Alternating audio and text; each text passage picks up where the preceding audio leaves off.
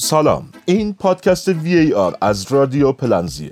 هر اتفاق فوتبالی که بیفته ما خیلی سریع و طرفرز با دوتا انگشت اشارمون یه مستطیل می‌کشیم و معنی و مفهوم آن این است که درخواست بازبینی دادیم بازبینی می‌کنیم و یهو اصلا دیدی پنالتی گرفتیم به نفع یکی.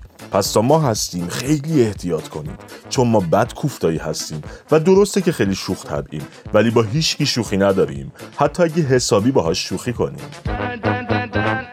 Thank you.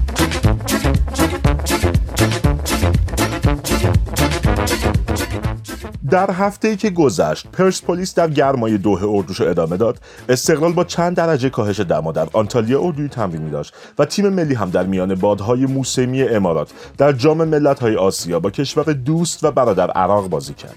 تماشاگر ویژه این بازی جناب آقای عارف بودند که همونطور که می‌دونید عارف بر دو نوع است. نوع اول آن پدر علم سکوت ایران می باشد و پسرش ژن خوب دارد و اگر موضعی ببیند بدون اتخاذ از کنار آن عبور می کند و برعکس عباس جدیدی می باشد ما قبل از دیدن تصاویر فکر کردیم ایشون تشریف بردن استادیوم. تا در کنار محمد رضا ساکت با یه سکوت طوفانی از تیم ملی حمایت کنند ولی دیدیم که عارف مذکور از نوع دوم می باشد که دارای دلی دو دل است و سلطان است و قلب هاست. سلطان قلبم تو هستی تو هستی. دروازه های دلم را شکستی. پیمان یاری به قلبم. تو بستی با من محمد رضا ساکت که خیلی ساکت گوشه نشسته بود و داشت به کیوان ساکت فکر می‌کرد. داورزنی پش فر خورده بود و دلناگرون بود که وزیر اخراجش نکنه.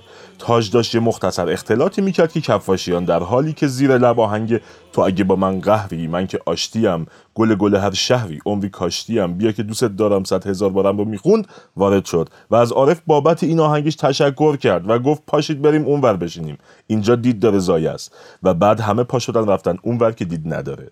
البته به جز ساکت که با سکوت سهمگینش دست به گریبان بود.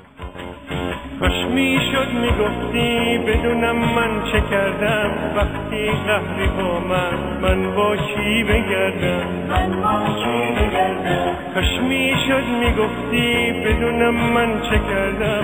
وقتی فردای بازی کیروش مصاحبه کرد و وزیر ورزش و جوانان رو از هم گسست. وزیرم با یه حالت سر لمس و کجکی گفت علی که البته لازم به ذکر است این کجکی با آن کجکی که ابروش نیش کژدم است فرق دارد. با فرمان حمله وزیر page ای اینستاگرام که هنوز فیلتر نمی باشد کانال های تلگرام که خیلی وقت مثلا فیلتر می باشد و اکانت های توییتر مثل جنگ گلادیاتوری افتادن به جون هم و صحنه های عجیبی از وحدت و وفاق ملی رو به رخ کشیدن. تهش هم الان همه نگاهشون به شست وزیره که ببینن جهت بیلاخش به سمت بالاست یا پایین. بیشتر جر بدن یا کفایت می‌کنه.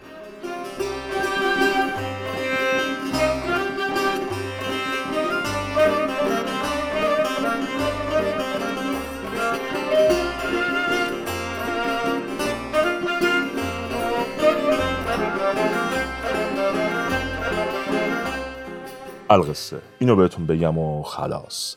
ما کاری به کیروش و وزیر ورزش و عارف ساکت و ساکت عارف و تاج و اینا نداریم. ما سمت تیم ملی مونیم و تمام قد پشتش وای میستیم. به قول شاعر بارون بیاد برف بباره از آسمون سنگ بباره سیل بیاد طوفان بشه زمونه تیر و تار بشه.